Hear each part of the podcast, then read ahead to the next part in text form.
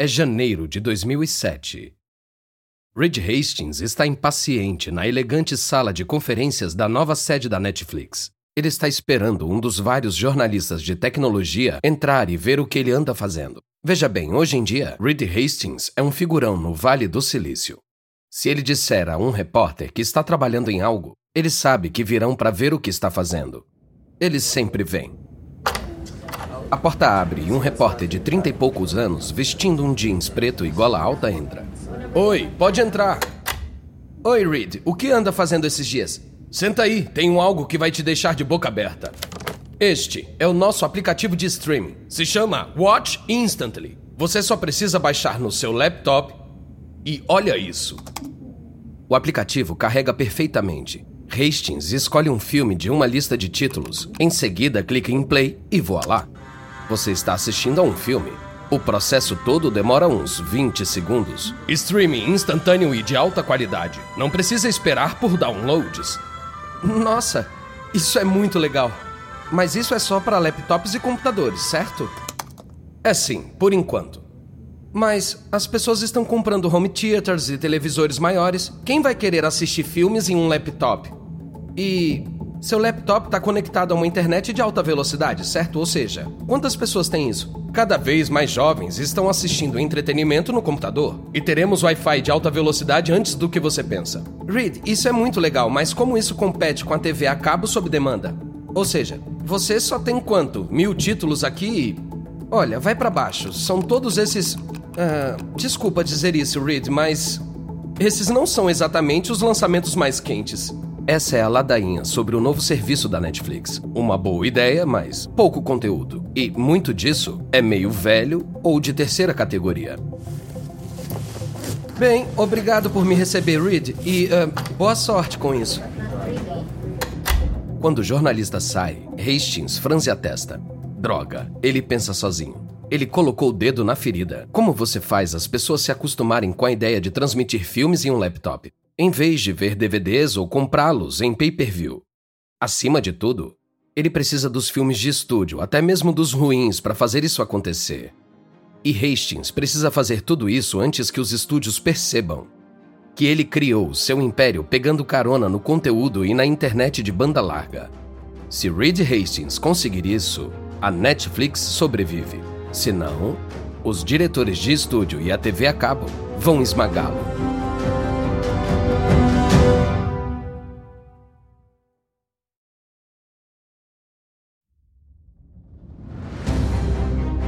Da Wondery. Esse é o Guerras Comerciais.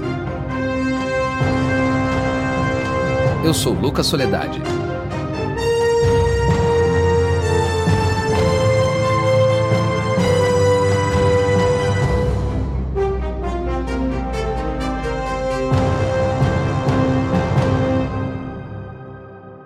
No último episódio, a Netflix acabou com a Blockbuster com algoritmos mortais, que antecipavam o que os consumidores queriam assistir, antes mesmo de saberem o que queriam assistir.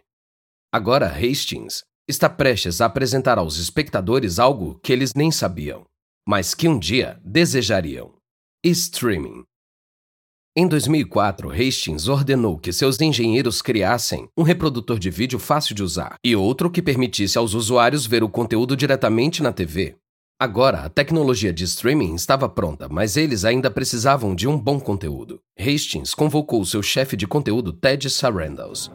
Ted, temos que fechar alguns acordos com os estúdios para transmitir o conteúdo deles e precisa ser agora. Bom, espera. E todos os cineastas independentes e produtores que você cultivou todos esses anos? Certamente temos boas relações com eles, né? Sim, sim, sim, mas precisamos de muita coisa de mainstream. Bem, Reed, não acho que eles acreditem que as pessoas queiram ver por streaming. Ted, estou disposto a aceitar que talvez não tenhamos as grandes novidades deles, mas precisamos de algo.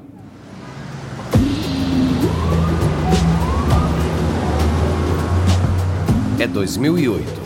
Sarandas e Hastings estão no centro do barulhento Columbus Circle de Nova York, olhando para o enorme e novo Time Warner Center de 55 andares vão entrar na boca do tubarão desse gigante da mídia.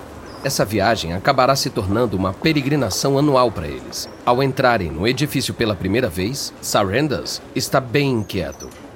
Reed, vou te falar, não tenho um bom pressentimento sobre isso. É fácil entender porque Sarandas se sentia assim. Eles estão aqui com o quê? Eles vieram com algum dinheiro de licenciamento para gastar? Claro, mas eles estão se encontrando com o grande cara, o inteligente e poderoso presidente e CEO da Time Warner, Jeff Bilkes. E quando eu digo grande, grande quanto? Bem, vamos só dar uma olhada no domínio de Bilkes. O império de Bilkes inclui Warner Bros., New Line Cinema e Turner Broadcasting. Os filmes Batman e Superman, a franquia Harry Potter, O Senhor dos Anéis, a trilogia, Casablanca e vencedores do Oscar como Menina de Ouro e Conduzindo Miss Daisy. Ah, claro, a Time Warner também possui outra coisa: a segunda maior operadora de TV a cabo do país. Ah, e não esqueçamos: a Time Warner é dona da HBO. Então, quando Bilkis os leva ao escritório, eles estavam ansiosos. Bilkis é cauteloso. Hastings mostra a Bilkis a demo de sua nova plataforma de streaming. Bilks ouve atentamente enquanto Sarandals faz o discurso de vendas. Estamos oferecendo o que é dinheiro fácil para o seu negócio. Programas de TV clássicos que não estão mais gerando receita para Time Warner. Mas quando Sarandals termina, Bilks fica irritado, quase furioso. Senhores, vou direto ao assunto. Nunca terão programação da HBO ou, francamente, qualquer um dos nossos conteúdos premium. Nunca. É muito, muito, muito valioso. Sr. Bilks, por favor, escute. Estamos oferecendo o pagamento de uma taxa fixa, seis dígitos adiantados, não a divisão de receita. Então, nós da Netflix assumiríamos todo o risco da audiência. A resposta ainda é não. Bom, e as séries da HBO? Mas nem morto. É compreensível que Bilks proteja o conteúdo da HBO. Ele apostou alto com a programação original uma década antes, quando comandava a HBO, e teve sucessos como Os Sopranos e Sex and the City. Além disso, a HBO depende de assinantes, assim como a Netflix. Agora, Bilks entende que a Netflix está, de várias maneiras, tentando seguir os passos da HBO. Comece atraindo assinantes com qualquer conteúdo que você possa pagar, até oferecer conteúdo exclusivo, filmes e programas de televisão de primeira linha.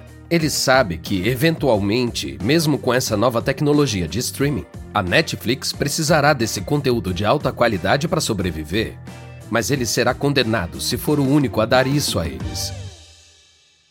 Com a recusa de Bilks, Hastings e Sarandals chegam a uma conclusão fria. Eles precisam fechar todas as ofertas de conteúdo que encontrarem agora ou ficarão fora do mercado. Reed Hastings pressiona sua equipe de vendas para colocar o aplicativo streaming Netflix em qualquer dispositivo conectado à internet que reproduza vídeo, DVD players, consoles de jogos, smartphones. Se estiver online e reproduzir vídeo, precisamos estar lá. Precisamos estar dentro de todos os dispositivos móveis. Agora, a ideia de que muitas pessoas gostariam de assistir a um filme ou um programa de TV inteiro na tela do smartphone, na verdade, parece um pouco absurda para muitas pessoas nesse momento. Mas Hastings é inflexível. Este é o futuro. Netflix lança Watch Instantly. Mas os críticos estão perguntando o que tem para assistir. Watch Instantly começou em 2007 com apenas mil títulos. Apenas 1% do tamanho de seu catálogo de DVDs. Mas Sarandals e sua equipe trabalham dia e noite, e no ano seguinte, a lista de títulos cresceu para 10 mil. Ainda assim, seus esforços para obter novos filmes são insuficientes. Os clientes de DVD da Netflix estão acostumados a obter os melhores e mais recentes filmes em um ou dois dias, mas quando esses mesmos usuários experimentam o um serviço de streaming da Netflix, digamos, a seleção é um pouco decepcionante. Os títulos não são os mais recentes nem os melhores. E os usuários da Netflix em salas de bate-papo não têm papas na língua. Para os novos filmes de chegada, posso escolher entre Preciosa, Caçador de Recompensas, Centurião, Avalon High e saia pela loja de presentes. Lixo, lixo, lixo. Hastings não está muito incomodado com a tempestade de bate-papo. Bom, pelo menos mostra que os clientes estão testando o aplicativo de streaming. Mas conhece a expressão o conteúdo é rei? Bom, acontece que, às vezes, não é. Às vezes, é um algoritmo muito bem trabalhado que se aprofunda nos hábitos dos clientes. Veja bem, aqui não é só os espectadores assistindo Netflix, é aquele algoritmo Netflix assistindo os espectadores.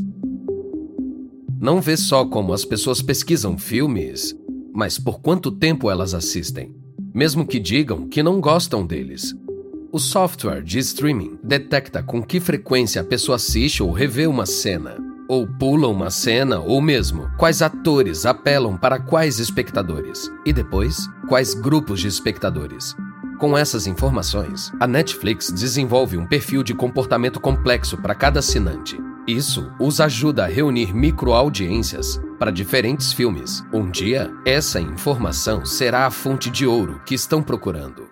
Em meados de 2008, a equipe de Hastings havia instalado um aplicativo de streaming da Netflix em dezenas de dispositivos, incluindo no Xbox da Microsoft e no decodificador Roku. O Wii da Nintendo e o PlayStation da Sony vêm dois anos depois, os reprodutores de DVD Blu-ray vêm pré-carregados com o aplicativo. As assinaturas começam a subir. Mas algo ainda maior está prestes a acontecer. O que diabos está acontecendo aqui embaixo? Começamos a ouvir gritos aqui. O Dow Jones Industrial Average caiu mais de 900 pontos. O medo voltou ao mercado em grande escala. Os grandes estúdios e redes de televisão assistem horrorizados, enquanto seus lucros e preços de ações despencam, em meio a algo que será chamado de grande recessão. À medida que ela avança, as empresas ficam desesperadas por dinheiro, inclusive a grande mídia. E sentado bem no meio dos destroços está Reed Hastings e Netflix. Desta vez, quando Ted Sarandos bate na porta dos estúdios com dinheiro na mão, os chefes dos estúdios estão, digamos, mais negociáveis. As ofertas de conteúdo começam a fluir. Títulos mais novos e melhores também. A economia global pode estar em colapso, mas a sorte da Netflix está em ascensão. O maior avanço de Sarandos ocorre no final de 2008. Mesmo com mais ofertas de conteúdo, Sarandos ainda não consegue colocar os sucessos mais recentes e populares no serviço de streaming da Netflix. Os grandes sucessos estavam presos há tempos em acordos exclusivos com canais a cabo premium como a HBO, Showtime e Stars Entertainment. Sarandon sabe o lugar da HBO graças à franqueza irritante de Jeff Bilkes. Mas Sarandals encontra outro parceiro mais disposto, um canal menor de filmes de TV por assinatura chamado Stars. Sarandals convence o diretor da Stars a assinar os direitos de licenciamento digital por uma pequena quantia de 25 milhões por ano. Afinal, dinheiro é dinheiro. De repente, a Netflix tem uma enorme safra de sucessos da Sony e da Disney prontos para mostrar. Homem-Aranha 3, Piratas do Caribe e Ratatouille da Pixar. Isso, sim, isso é o que a Netflix estava esperando. Uma chance de oferecer aos clientes os mesmos filmes que eles podem ter na TV a cabo, mas por um preço bem menor. De sua parte, pelo menos, o presidente e COO da Stars Entertainment, Bill Myers, está encantado com o acordo. A Netflix cresceu e se tornou uma líder inovadora no espaço de vídeo doméstico e temos o prazer de oferecer aos seus clientes nossa coleção exclusiva e robusta de filmes por assinatura. Claro que ele tem o prazer. Ele recebeu benditos 25 milhões. E como a maioria de Hollywood, Myers não vê a Netflix como uma ameaça. Não, não, não, não, não. Isso é algo novo. Essa é uma relação simbiótica. Mas tem alguém de fora Alguém que vê a Netflix como uma ferramenta para o seu próprio sucesso. Você pode dizer que ele é um cara de tecnologia que pensa diferente? Um dia, no final de 2009, Hastings, o chefe da Netflix, entra na sala de baias onde seus engenheiros trabalham, segurando uma impressão na mão. Pessoal, olha só, acabei de receber esse e-mail de Steve. Que Steve? Steve Jobs. Ele quer saber se queremos que a Netflix seja o aplicativo de streaming em destaque no novo tablet da Apple. Ei, chefe, isso é muito legal e tal, mas estamos ferrados nos preparando para os outros lançamentos. Resposta errada. Não me importo se tiverem que virar a agenda de cabeça para baixo. Gente, vamos fazer isso. Bem, quando o iPad é lançado, Você sabe o que acontece, né? É uma sensação. Assim que as pessoas assistem a vídeos em tablets, elas ficam viciadas. Todos esses anos da Netflix focados em ter a melhor tecnologia, finalmente está valendo a pena. A Netflix agora tem um aplicativo de streaming indiscutível para o espectador diário. Nada nunca mais será o mesmo.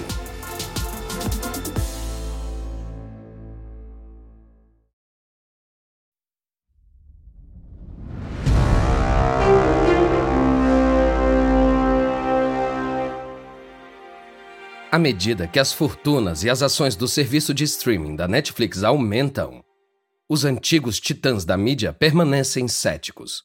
O diretor da Time Warner, Jeff Bilkes, está numa conferência de negócios no fim de 2010, quando alguém pergunta se a Netflix é uma ameaça para a Time Warner. É como perguntar se o exército albanês vai dominar o mundo.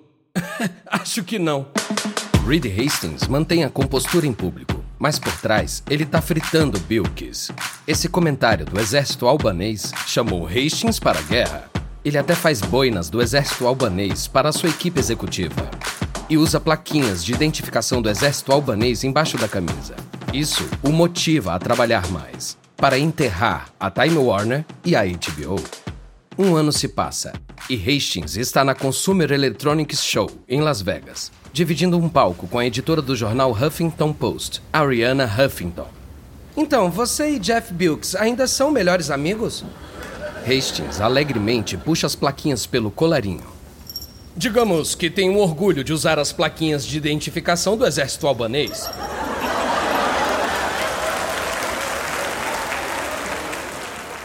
No final de 2010, Hastings pode se gabar bastante. A Netflix está gastando menos em marketing mas o número de assinantes explode para mais de 20 milhões. Enquanto a TV a cabo está estagnada ou perdendo clientes. Três palavrinhas se tornariam o pior pesadelo da TV a cabo: cortador de cabo. Elas também se tornariam uma benção para a Netflix. O que poderia ser melhor? Bom, para começar, a revista Fortune ignora o CEO que tirou a General Motors da lama para nomear Reed Hastings seu empresário do ano. Mas os funcionários que estiveram na jornada com Hastings percebem uma mudança. O sucesso começou a subir a cabeça. Bilks não resiste a alfinetar a Netflix publicamente.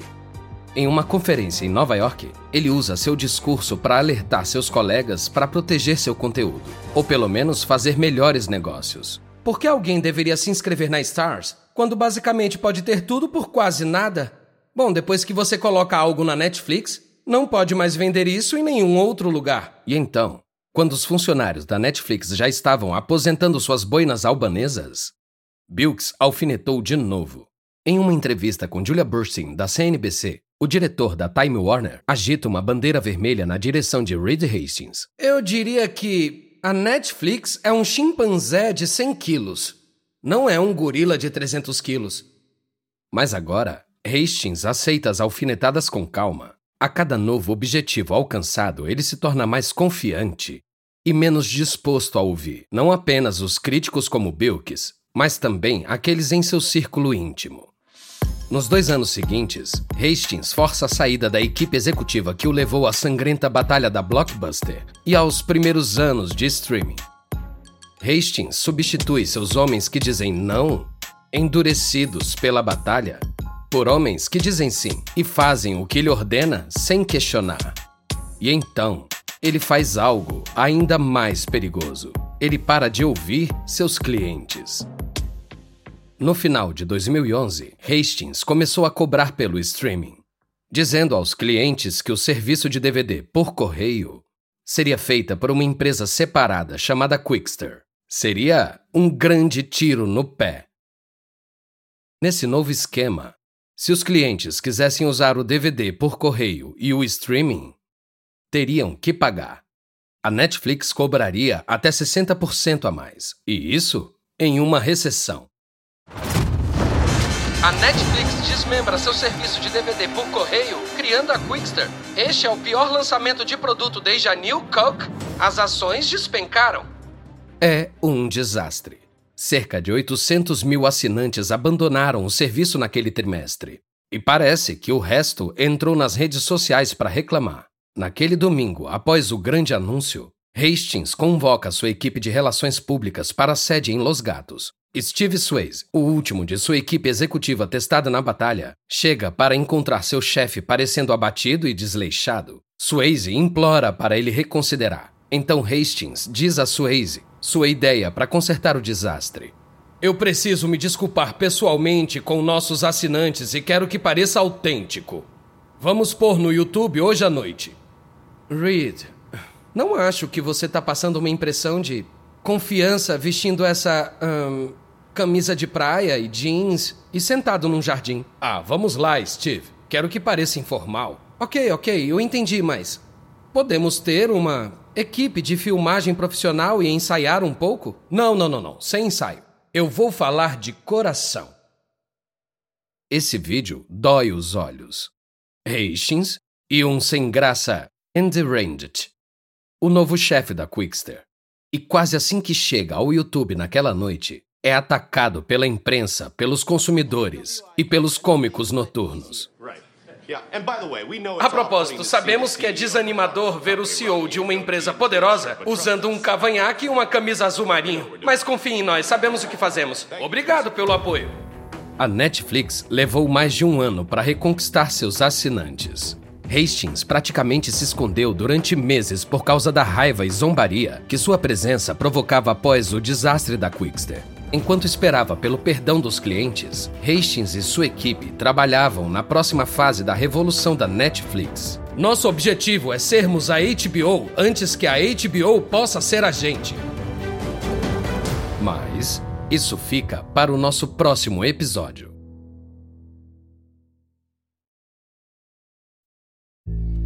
Da Wondery.